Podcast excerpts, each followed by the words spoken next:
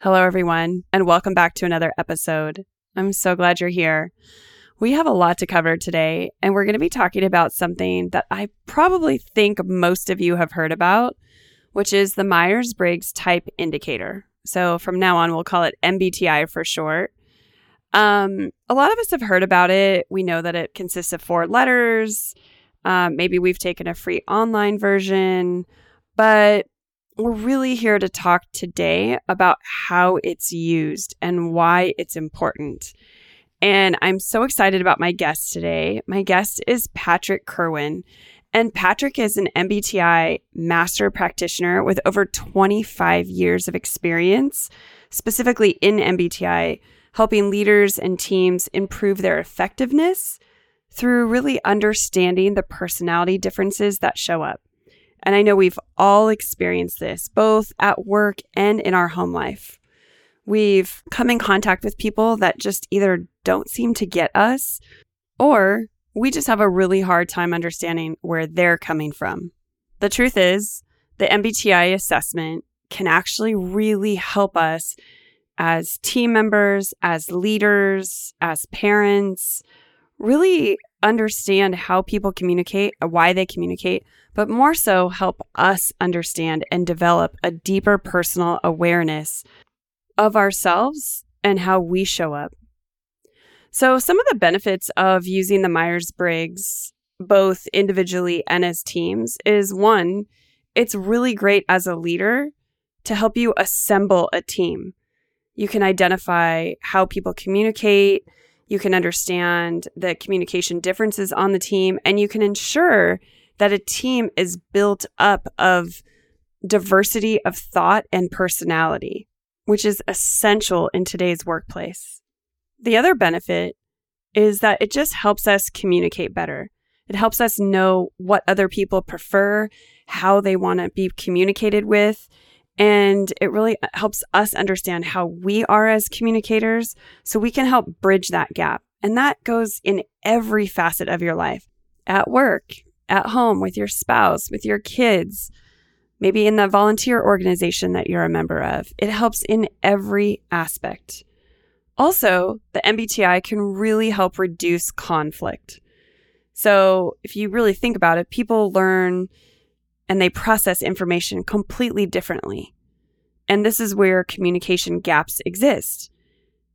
Whether you're assembling a team, whether you're working with your kids at home, you know, we really want to understand and take into account these differences and help build on people's strengths.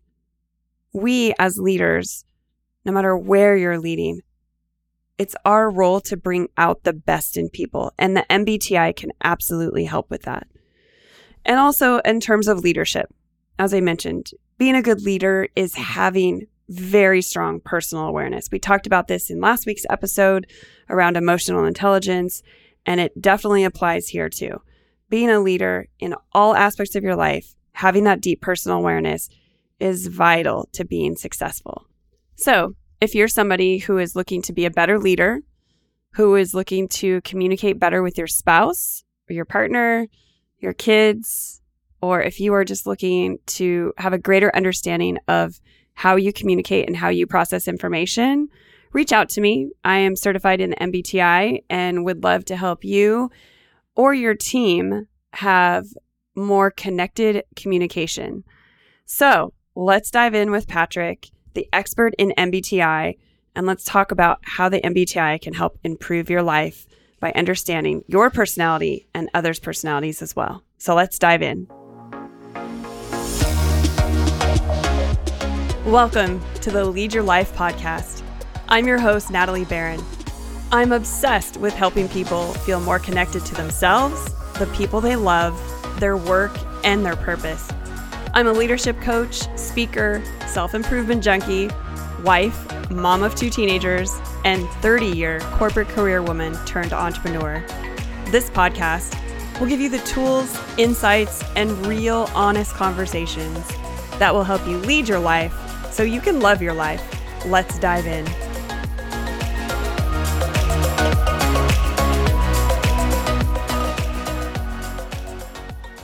Patrick, thank you so much for being on the show today. You are so welcome. It was an easy yes for me. well, I was super glad that you said yes. You know, uh, I'll talk a little bit about how we met. So, we actually met because you were my trainer for MBTI, which is short for Myers Briggs.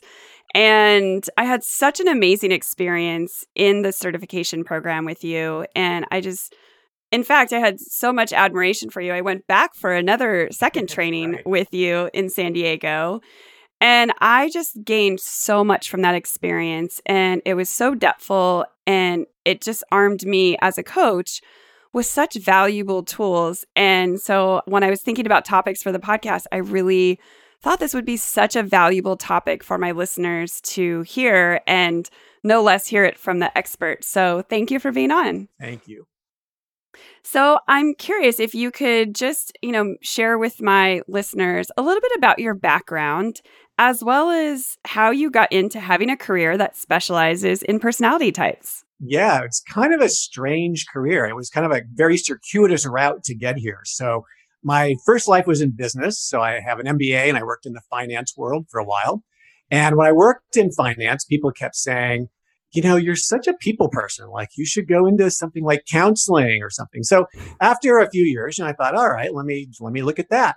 So I did a career transition and went back to graduate school and did my work in career counseling and then started a private practice, which I don't do anymore, but you know, doing career counseling. And I did that for about 10 years and then people in that field kept saying, You're such a business person, you know, and I thought, oh, you know, where is the sweet spot?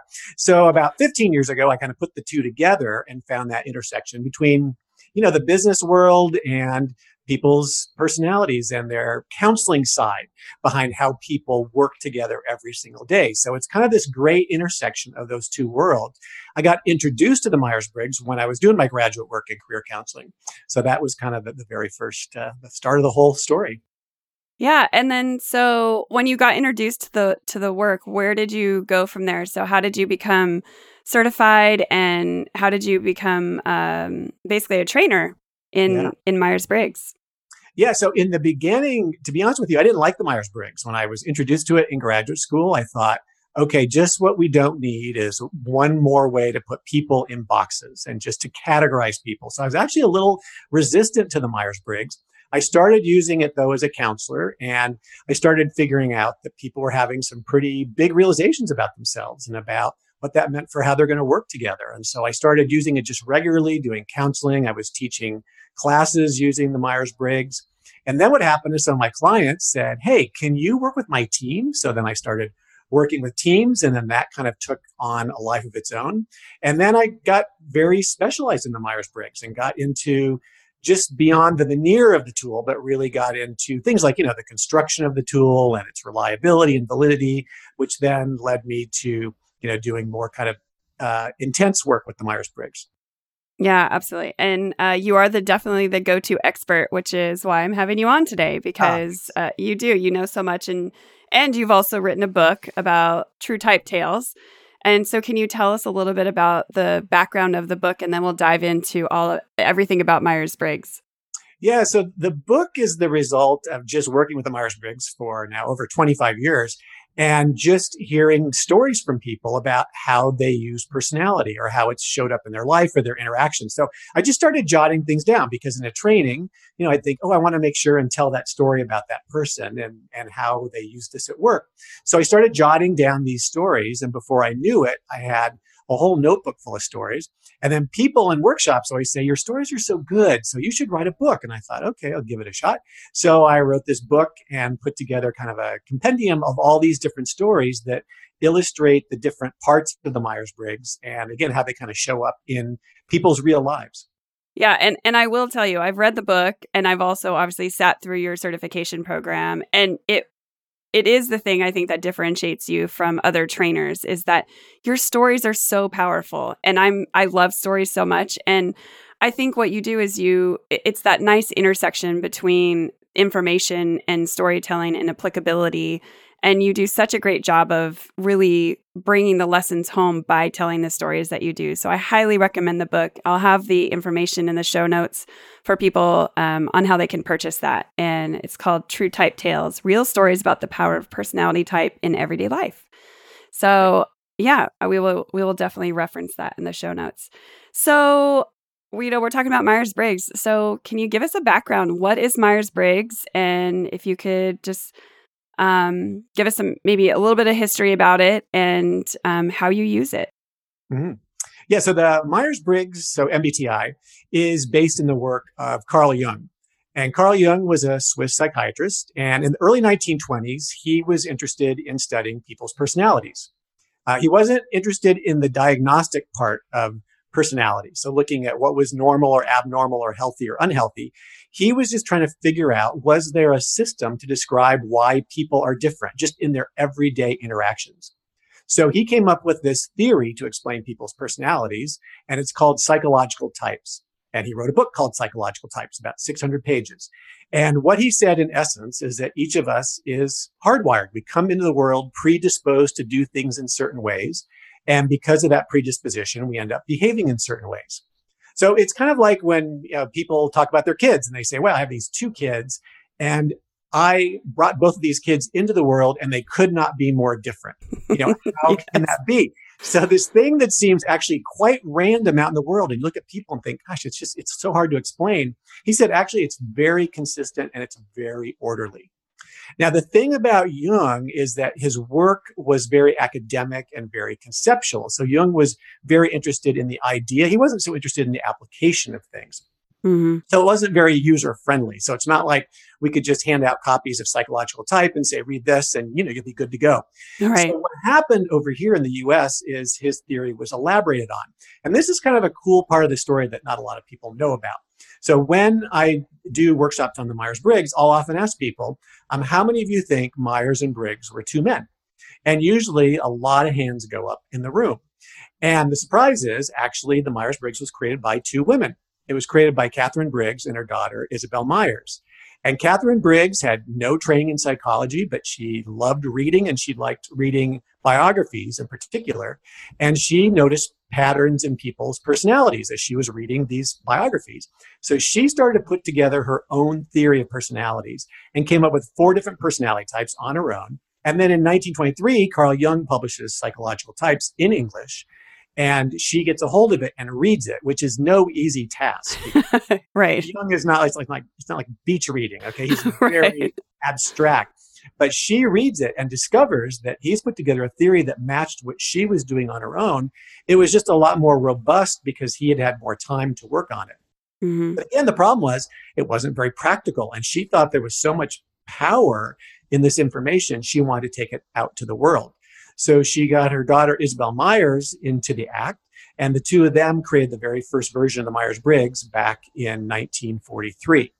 Um, that's not the version that's used today. So, one of the cool things about the Myers Briggs is it's kind of this living, breathing tool that continuously gets updated. So, the most recent version just came out in uh, late 2018 and it was the items were tested on an international sample of people to make sure that this thing works around the world so we continue to test it on like larger and larger samples uh, so it's used in so many different ways my primary way of using it is doing a lot of leadership development work uh, around the myers-briggs and doing a lot of team building with the myers-briggs and then i do some special applications of type around things like type and change type and stress and topics like that yeah. Thank you for sharing the background of it. I, I think it's so interesting, um, kind of how we got here and how they were both working separately and independently. And then the information was just really validated for, um, for Myers Briggs. Um, so, Patrick, can you please share the four MBTI preference pairs and what they mean? So, if you could just give us an overview of them.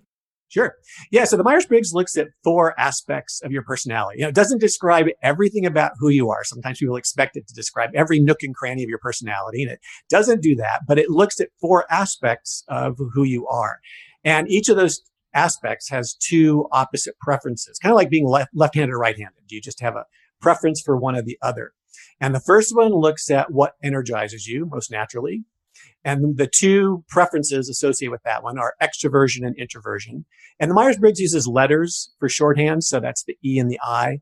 And so people, the preference for E are people that usually say they like to talk things out. They get a lot of energy as they interact with the world around them.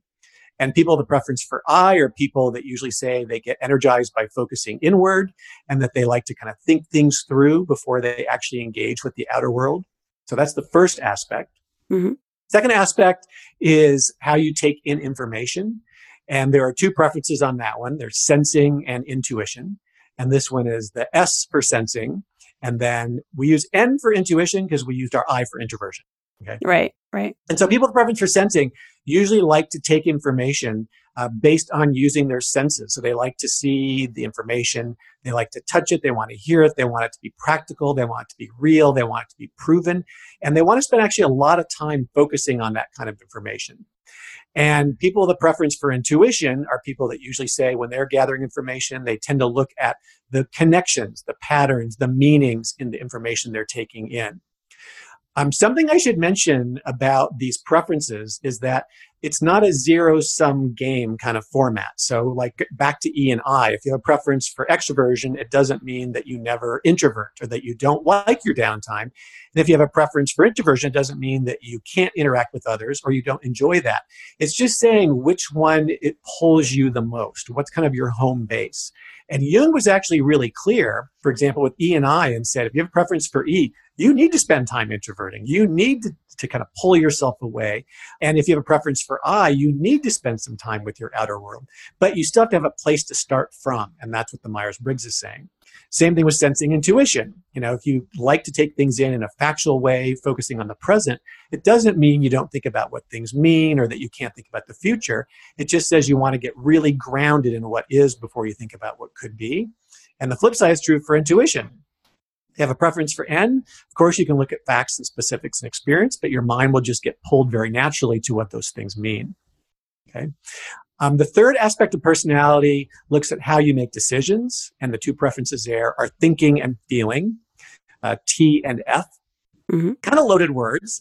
Uh, you know, thinking doesn't mean you don't have feelings or that you don't care about people, but it does mean that people with a preference for T uh, usually like to make objective decisions and uh, kind of keep themselves out of a decision when they're analyzing it so they don't put themselves right in it to see how they feel about it. They, they keep this objective perspective. People with preference for F tend to make decisions based on how people might feel about something, how they feel about something. So they kind of put themselves right in the situation to see how they might experience it or how other people might experience it. So again, with T and F, you're going to use both, but if you have a preference for T, your first place to go will be looking at logic, objectivity, and then usually you'll say, wait a minute, I better think about people here as well. That's part of the equation. If you have a preference for F, kind of the flip. You'll start off by thinking, how can I create this harmonious decision? How are people? How can I create a decision that people will feel good about, that I'll feel good about? And then you say, well, you know, I better take a step back and look at this objectively too to make sure I'm not missing something. Mm-hmm. Okay. And then the last aspect looks at how you organize your life. And the two preferences there are judging and perceiving. That's J and P. And judging doesn't mean judgmental, but it does mean judging in terms of judging something to finish it. So people with a preference for J usually like to put a plan in place. They want to execute the plan the way they designed it. They want to finish whatever they're working on and then be done with it. So they usually say they don't like a lot of last minute surprises, a lot of last minute changes. And people with a preference for P, the perceiving, uh, those are people that will say they do get things done, but they enjoy seeing uh, what unfolds along the way. They like to go with the flow as they're working on things. And they usually say they don't mind a lot of last minute changes and surprises. And that can be kind of energizing for them when a lot comes together at the very end. No, that's great. Thank you for going over the preference pairs. I really appreciate it and helping my audience understand uh, what it really means. So, obviously, you know, our conversation is really revolving around leadership development, um, using this in organizations, helping. And not only that, I mean, my show is very holistic around even parenting and, mm-hmm. um, you know, showing up uh, how you lead your life in every aspect of your life. And so, you know, can you, but from a leadership perspective, can you share with us, um, which you do so eloquently in your book, mm-hmm. can you share with us some stories potentially? I don't necessarily know that if if you want to, you can go through each preference pair, but just maybe a couple of stories on how the types misinterpret information because mm-hmm. I thought that was so fascinating in your book when I was reading from my personality type, understanding another personality's type. I'm like, "Oh my gosh, I had no idea that that's how they approach things or that's how they think about things." And I'll just also say that when we were in the certification training in your group, so I came from an organization and a unit within the organization where we were all extroverts. I was in sales. And so we were dealing with all extroverts. And in your tra- your training that I attended, I think there were 3 of us that were extroverts and yeah. the rest of the group were introverts. And I was so blown away by that experience because I literally had I feel like I'm uh, very accepting and I, I feel like I'm very attuned with other people and how they operate and I'm very sensitive and caring. And I literally came away walking away with so much uh, around how um, specifically introverts and I'm and I'm just choosing that as an example, but I have really had no idea how other people process information so differently than I do. And it really opened my eyes. And it really, for me personally, uh, enabled me to have a much clearer lens and a different perspective on how to really respect and be sensitive um, to be inclusive of other people who don't think like I do, who don't process information like I do. And it was really powerful. So, if you could kind of maybe share a couple stories about the misinterpretations that happen specifically on teams, that would be really helpful. Yeah. Yeah. And you bring up, I think, one of the most important ones, which is the extroversion, introversion, the E and I, uh, because that's the communication dichotomy. So, when you're talking about people working together on teams, you're talking about leading teams. Uh, that is the fundamental dichotomy in the Myers Briggs. And there are so many judgments that go back and forth across all the different letters in the Myers Briggs, but that one in particular.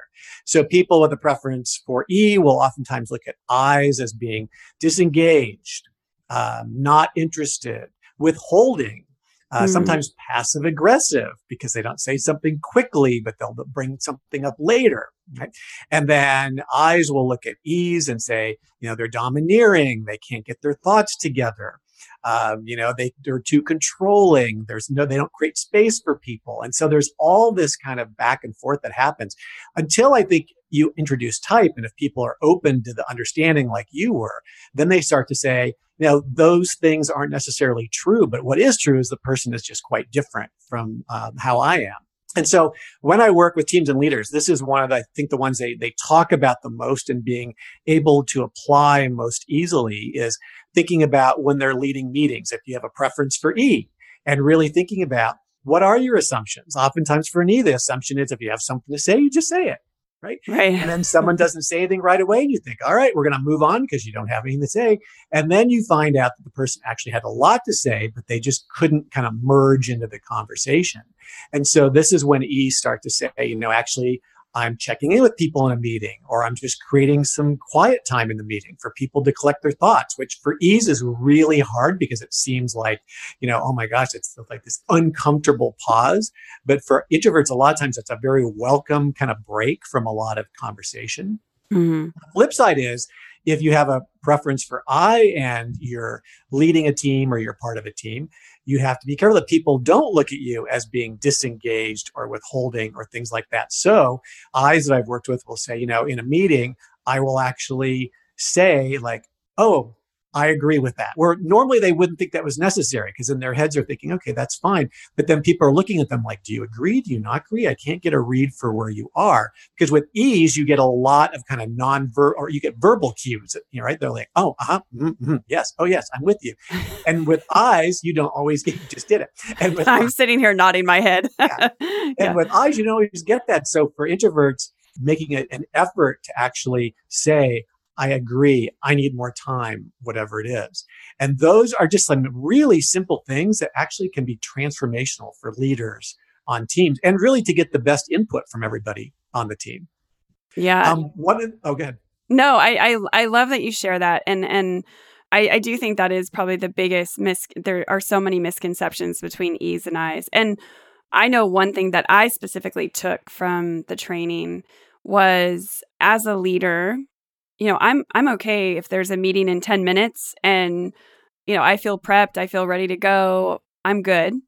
Um I really gained a sensitivity for understanding that other people process information differently, that it's important to send out a pre-read potentially or an agenda for the meeting some things that I don't necessarily need, but other people want to feel, you know, that they want to have time to process that information. They want to have time to come prepared. And I would have never thought about that. Right. So, yeah, yeah. um, so that was something that I definitely gained from the meeting as well. And I've incorporated into the curriculum and the training and the coaching that I do with people to give them time to process information. No, it's great because people with preference for I, it's not the, an inability to talk. Right. Or share thoughts. It is a desire to be prepared.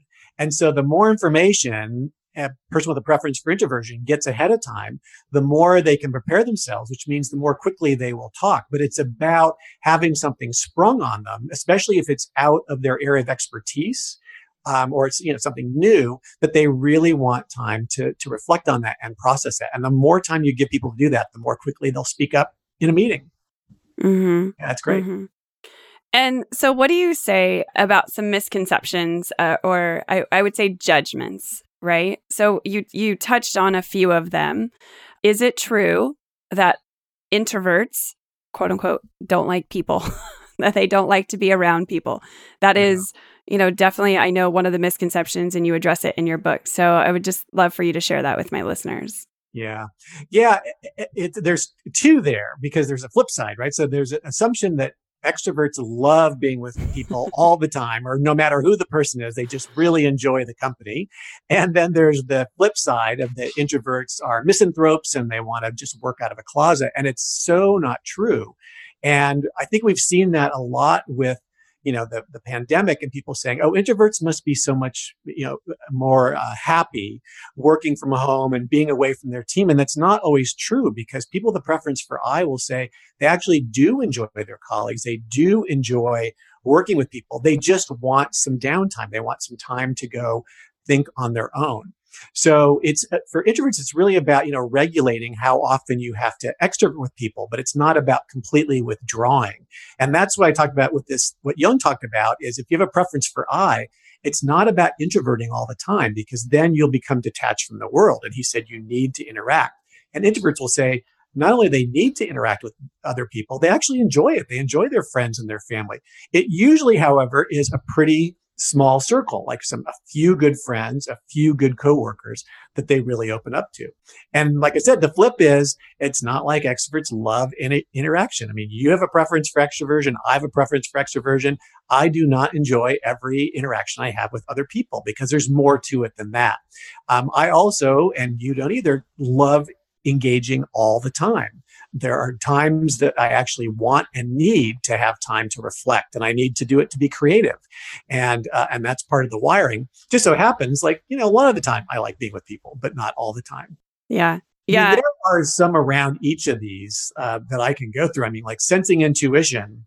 Mm-hmm. A big one there is that people with a preference for sensing will look at in- people with a preference for intuition who are very conceptual and possibilities focused as being unrealistic, you know, impractical, dreamers, people with a preference for intuition. We'll look at sensing types who, you know, like to look at what is, what has been, what are the facts, and they'll look at them as being stuck, uh, stuck in the past, uh, kind of dream killers, you know, things like that. Right. And, and then again, when they work together, you can get this really great uh, synergy that happens. So you can get someone who's focused on you know, here are some things that are really important. Here are some facts that we really need to pay attention to. And you get the N with here's some new ways to do things. But when people figure that out, I have a really recent example of a team I just worked with, and it's a VP of marketing, and she has a preference for sensing, and the president of her company has a preference for intuition. And he was driving her crazy because every meeting he would start off with a vision, you know, or his big idea. And she would be like, well, wait a minute, but you know, here's some things that we need to think about. And then he would think that she couldn't focus on the big, you know, the big vision for the company. And when she figured this out, um, she started presenting ideas to him, starting off with, here's how I see this affecting the vision of our company. Here's how I see this affecting the future of our company. And that would then engage him. And then she could kind of layer in all the sensing specifics that she wanted to that were practicalities. But he could hear those because they were, they were anchored in intuition, which is where he needed to start. Now, I just did a workshop for their executive team. And when he learned that she has a preference for sensing, he said it was almost like a, you know, that uh, candy commercial where you got your peanut butter and my chocolate kind of thing. oh, and when I talk to you, I need to talk to you and say, here's what I've done. Here's the research I've done. Here are the facts I have. And she's like, that would be helpful. And yeah. I think that's a really important lesson in the Myers Briggs is it's not just a one way street. You know, it's not about one person uh, morphing themselves into somebody else so they can communicate with someone else. It's about both parties understanding their own personalities and then doing it really a dance to the middle. You know, I give a little, you give a little, and then we can actually get some stuff done.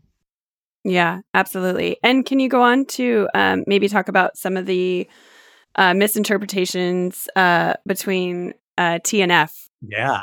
Yeah. And this one's a big one. And I mentioned earlier this thing about thinking people, you know, have no feelings. This is what people often associate with thinking or that they don't care about people.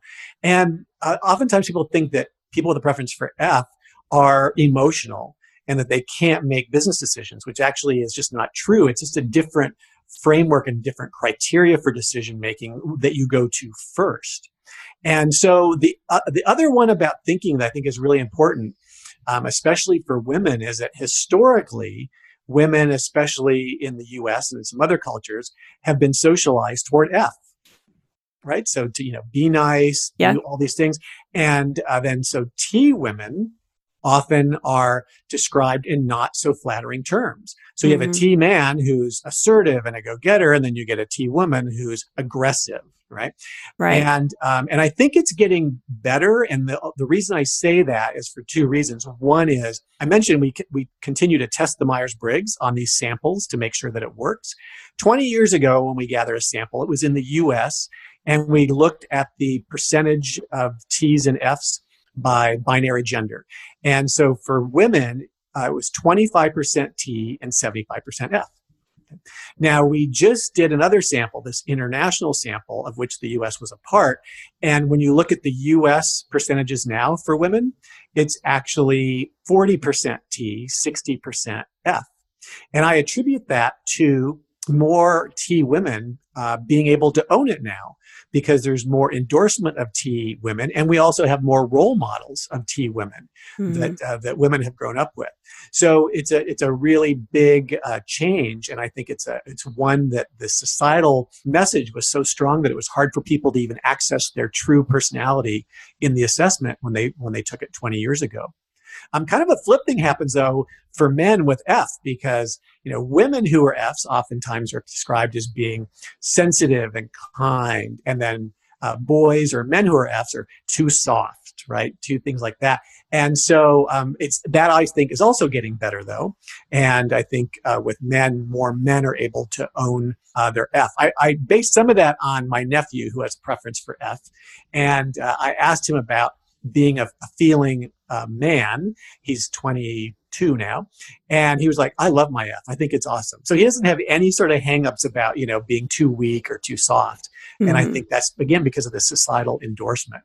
But it, it's such a big one at work and when you're leading teams because when people make decisions based on their preference for either T or F, it can backfire. So people, the preference for T can make a very objective decision that Fs will just think is brutal and, you know, not thinking about the people. And then people with preference for F will make a decision and T's will say, you know, we're trying to run a business here, right? right. And so, so it's about, again, usually I think some of the, the, the hardest part of T and F is, or any of the dichotomies is when people use one at the exclusion of the other. And so I think, you know, when T's bring in the F component, it's usually a great decision. When F's remember to bring in the T component, um, that's usually a well balanced decision. Yeah, no, that's great. and thank you for sharing that. And what about um, J's and P's? Yeah, J's and P's. Uh, one more thing that just popped in my mind about T and F is I did a workshop last year with this uh, medical group, and there were two women. One had a preference for T, one had a preference for F. And at the end, end of the meeting, the T went to the F and apologized. She goes, I realize that when I talk to you or give you feedback, I go straight to everything that's wrong and everything that needs to be fixed because I'm not even thinking about our relationship because I think we're fine, you know, so I'm, I'm not even thinking about that.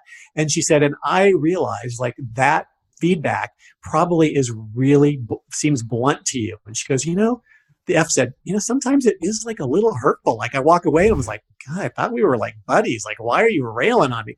And so it was a really cool moment where the team was like, I get it. Like, I, I want to, I, I need to think about our relationship because that's what you're thinking about that we're at work, but we're also in a relationship. And I think that's the power of this whole instrument, right? Is just around gaining a sensitivity and an understanding for other people that have a different preference than you do. And, you know, in so many ways, especially with the topics we're talking about right now with around social justice and inclusivity and diversity, it's really another version of inclus- inclusivity and diversity yeah. and really acceptance and honoring that on teams through personality type. Absolutely. Yeah, it's it's it's a way of decoding behaviors, and it's another lens to use um, in understanding people. And just like any of the things that we you know just mentioned, there's no one of those lenses that does a great job of describing everything about a, who a person sure. is. But when you use all of them together, you start to get a better understanding of who a person is. Absolutely. And what about J's and P's? Yeah, J's and P's. No shortage of conflict with J's and P's. handful J's and the spontaneous P's. And so, yeah, with with J's and P's, some of the misunderstandings are J's will look at P's and think that they're flaky, that they're not focused, that um, they're going to drop the ball because P's um, a lot of times won't start to really produce whatever it is they're working on until close to the deadline. They're working on it the whole time, but they just don't start to actually pull it together. And J's can look at that and say, okay, you're not even working on it. Like, you know, hello, we've got a deadline, you know, get, chop, you know, hmm. get, get to it. Right. And P's will look at J's as being extremely like micromanagers, controlling their process, wanting to tell them not only what needs to be done, but how it needs to be done you know, uh, monitoring, over monitoring them when they're working on things. And so there's a lot of tension between J's and P's. Um, there's a, I did a workshop last year and with a leader, and she talked about, you know, as a J, she loved to just always check in with her team and just say, you know, how are things going? And, you know, we've got that deadline a week from Friday, you know, all those check ins because she thought that was really helpful. Oh to God! And then yeah, exactly. you have that preference for P. I'm and like, so oh you God, preference no. for P, you're like, why are you micromanaging me? Like, leave me alone. leave me alone. I've got it. I tell me a deadline. I'm aware of the deadline. I'll get it to you. And so um, she was like, this is going to be really hard for me. She goes, but I'm actually stepping back from my staff. I'm going to actually give them the the deadline, give them what they need to get the work done, and then I'm going to step away. And it's really hard because as a J, it's almost like this physical need to want to make sure things are going to get done. Mm-hmm. And uh, and the P has a much more relaxed style that's uh, hard for sometimes J's to accept. Yeah, and I think the, I think the flip side of that, right, being a P myself, it, the flip side of that is, you know, if you had the information of knowing that your boss, your leader was a J as a P, you know, I would take the onus on myself of letting my J know, hey, just want to keep you updated on the project. You know, I know we have this four week deadline.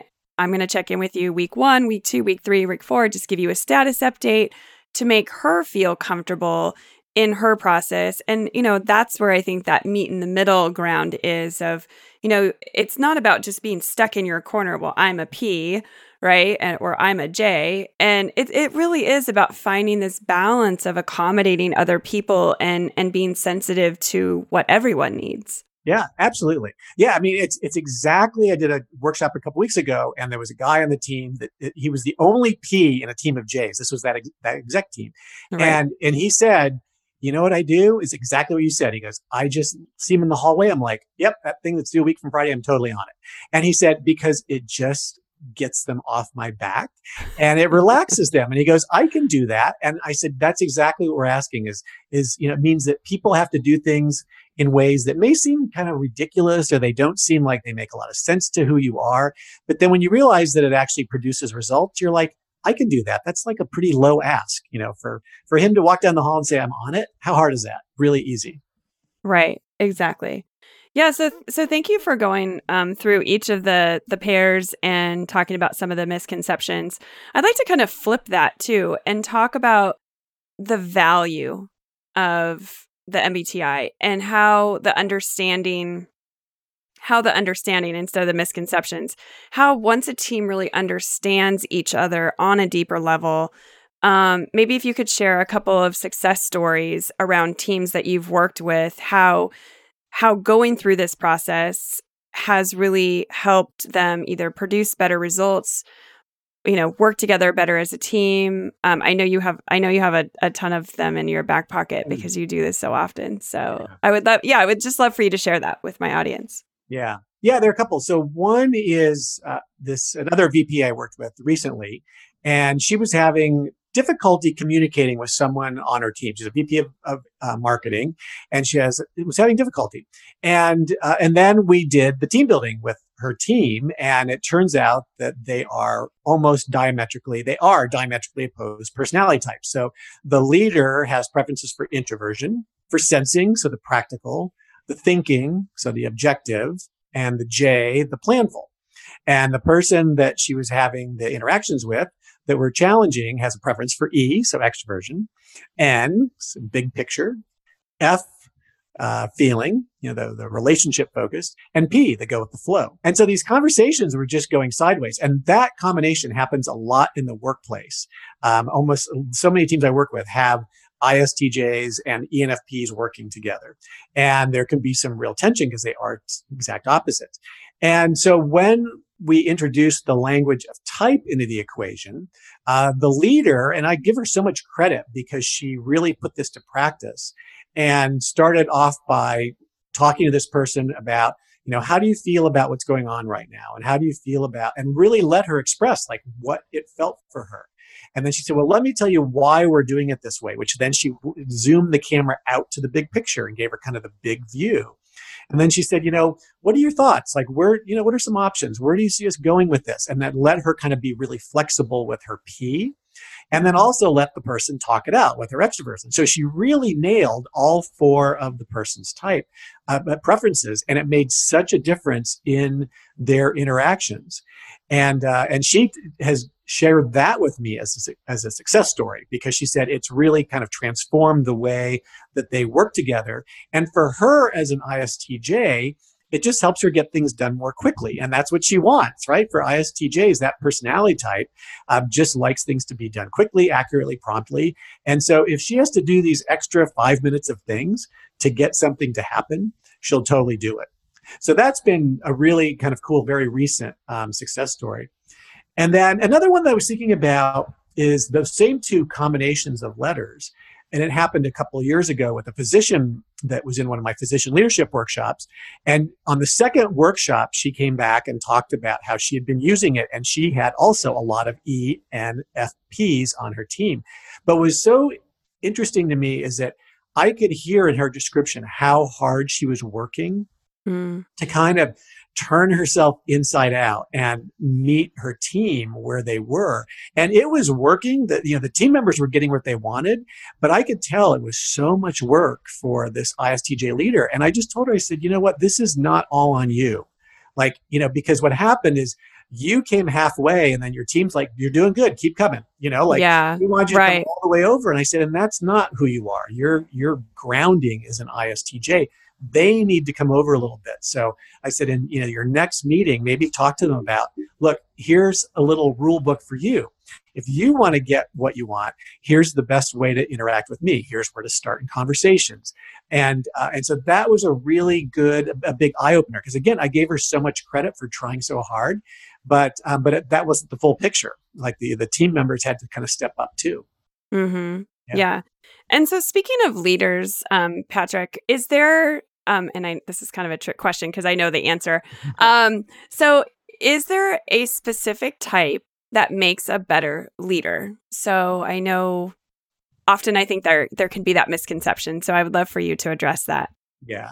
Uh, people often think there is a leader type. And what we know about leaders from a Myers Briggs angle is that there are certain types that are attracted to leadership So there are 16 Myers Briggs personality types when you combine one preference from each of the pairs. There are 16 different personality types, and some types are attracted to leadership. So we go out and get leaders of uh, samples of leaders. We give them the Myers Briggs. We see how they shake out among the 16 types. But the trick to that is um, that is attraction to leadership. That is not necessarily good leadership or effective leadership. All we know is that they're in a leadership role. We don't know if the reason they took the Myers Briggs is because they were on a performance plan because they weren't leading properly. you, know, you just never right. know.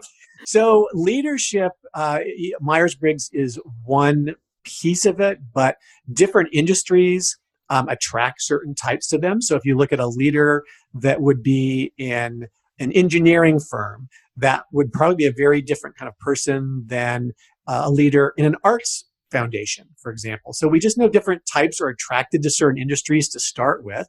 And so as a result, different types kind of go to the surface uh, as leaders in different organizations. Each of the 16 types is represented in leadership. So that we also do know they're not d- distributed equally, of course, but they're all represented. The thing is, they just lead in different ways. Mm-hmm. And each of those types just has some, some great uh, benefits and assets that they bring to leadership. And they also have some just very natural blind spots that they have with leadership. Sure, sure. And so as people are listening, they're probably wondering, well, how do I find out more about how, you know, wh- what I am and how do I find out what my team members are? So, um, what can you share with the listeners? Yeah. So who am I? Who am I? Who am I? Right. Yeah. so there are a couple ways to do that. So to take the actual Myers-Briggs type indicator MBTI assessment, there are only really two ways to do it. And one way is to work with someone like you who's MBTI certified. And there are mm-hmm. people that are certified all around the world and do the Myers Briggs with that person and then have an interpretation session of the Myers Briggs. Um, the other way is online. There's something called MBTIonline.com, which is the only official version of the Myers Briggs that's available online. There is a cost associated with it. If you just do MBTI tests, if you do a search online, you're going to get 5 million or probably 50 million different right. things that are going to come up. Uh, there are a lot of um, I will say nicely variations, not nicely knockoffs of the Myers Briggs. And you have to just be really careful of the free ones because one of the things about the MBTI is, you know, we have like 75 years of research and testing this on these huge samples of people to make sure it works. So you just have to be kind of a careful consumer as with anything online. Um, about other people, that's, you know, so the first question you use people are like, what about me? And then they're like, what about people I care about or work with? Right. And that gets tricky because uh, people will start to very quickly type other people and say, oh, they're totally of this or totally of that. And it's understandable to get, you know, to be enthusiastic about the information. But also one of the things we know about type is just everybody gets to own their own preferences and they have to be able to decide for themselves. And sometimes people show up in ways that don't match their type. Um, so you could get an extrovert who, show, who shows up as an introvert because of a cultural message. Mm-hmm. that kind of tempers their extroversion on the way out. And so then someone might size them up and say, oh, she's totally an introvert when she's like, no, I'm actually an E. I just happen to grow up in a culture or a family system that prized introversion. So I just learned to do that as a habit. So I would say, you know, to start off, with a professional to, to get your own personality and then to continue to work with that person in terms of how you can use this with people on your team or people in your life. Yeah, and you bring up a good point, um, Patrick. Uh, first, around, around you know just doing it with a certified professional. I mean, obviously that's why I got certified by an expert in the in this area by you because um, I really value the I, I, value the assessment. I value what it has to offer, and um, specifically the assessment that I took through the program, the interpretive report. I'm so obsessed with that because I had a huge awareness for myself. And I'll just share really briefly. Obviously, I'm an extrovert, and but I had I had never really fully necessarily owned that because like I have a friend, she could literally be on a business trip, want to go away for the weekend, go on another business trip the following week, go away the following weekend. And she would get upset with me sometimes because she would say, Well, you know, we're going to Chicago. Why don't we go, you know, here afterwards and then we'll go to our next trip? Mm-hmm. And I always needed to go home. I always needed to kind of, you know, nest at home and to really go home first before I could go back out again. And it was actually through this that there's the preference pairs and then there's facets. And which I thought was amazing. It was a mind blowing moment I had sitting in your training where I realized that I'm an intimate extrovert. And when I go to a party, I don't want to talk to all 200 people at the party. I will talk to maybe two or three people the entire night and have a depthful conversation. And so just being able to really um, dive into the nuance of that through the report and through you know the actual myers-briggs information was so powerful for me yeah. personally and it gave me a grounding and words to basically describe myself that i had always felt but i i couldn't always articulate so yeah. i think there's so much power in that yeah what natalie's describing is there there are two uh, versions of the forms of the Myers Briggs. There's a step one, which gives you your four letter personality type. Yep. And the step two takes each of your preferences and looks at five um, components within those preferences. And it gives you a really individualized report that tells you why you might be unique among other people or different from other people of your same letter, like, you know, you with another extrovert Right. The other thing, even if you look at it from a step one perspective and just looking at the, you know, the eight letters and the 16 types is there are eight different kinds of extroverts and there are eight different kinds of introverts. And not all eight different kinds of extroverts are the same because of their other letters. Mm-hmm. And so they just kind of show up differently as well. Yeah, yeah. And also, one thing I wanted to tag on too is you were talking about culture. So, you were talking about cultural perspectives. Mm-hmm. That also can you kind of speak a little bit about how that plays out in company cultures as well, where maybe one type is really um, rewarded or uh, honored, and then maybe another type isn't, and how you see that play out culturally with people and their personality types? Yeah, definitely. The one I see probably most often is with, well, there's a couple actually. Uh, J and P is a huge one in a lot of companies where uh, J will be kind of the standard. You know, we have to have a plan, we have to execute the plan, we can't change the plan, you know, we have to stay plan full, all those kinds of things. And so what happens is sometimes P's that take the Myers Briggs, even if you give people really good instructions about try not to think about, you know, who you have to be at work, people respond with, well, I'm doing this for a team building. Um, I'm a P, but I don't want my boss to know I'm a P. So I'm going to report J. And then what often happens is once they get into the team building and they discover that, you know, P doesn't mean you drop the ball, you can't finish things. Then they come back around and, op- and own their preference for P in the workshop. But there can be that, you know, you better be a J or you're not going to be able to make it. Um, I actually saw that at a, I did this uh, leadership workshop for, I think it was like 180 uh, women leaders for this uh, company in LA. And the CEO of the company uh, introduced me and said in before the meeting that he had a preference for J. And I also gave the MBTI to his team because I wanted the leaders to know who the senior, you know, the senior senior leaders were. Right. The C level. And so they, most of them reported J. And then what was funny is when he got up to introduce me, he said, Oh, by the way, I'm really a P. And I looked at the faces of his direct reports and I think they were all like, Oh, well, maybe I'm a P after all, you know, because they, and it turned out that some of them were not J's at all, but they were thinking, okay, if the leader's a J, I better be a J. Yeah. Um, I've seen kind of the flip happen. I'm going to give a different industry because we've been talking about corporate, but I've worked with a lot of counselors as well and done team building work with uh, counselors. And in the counseling world, the premium is on F, right? So it's about mm-hmm. people and really caring deeply and, and feeling deeply about people. And then you get T's who are in the counseling field who kind of feel like they don't fit in really well. Uh, sometimes they're judged as, you know, not as it being cold in quotes, things like that, and mm-hmm. can report F. But then again, in the workshop, when they find out that T doesn't mean any of those things I just said, they, they can then own their T and say, no, but when I'm working with a student or a client, I'm much more just in problem solving mode. And that's just what my T means. Of course, I care about the person. And so there can be, you know, when people are taking it, there's, there's all these factors that can kind of pull them in directions that are really hard to fight off and, and to get at your really, your true core. Yeah. No, thank you so much. Thank you for being here today. Thank you for sharing all of this insight with my listeners. Um, it's so valuable. And so I guess I would just sum up by asking you what what is the one thing that you would want my audience to take away from today about the Myers Briggs and the value of it? Um, one thing, well, maybe I'll do two. Uh, you can you can break the rules. You can do as many as you want. Okay, but. excellent.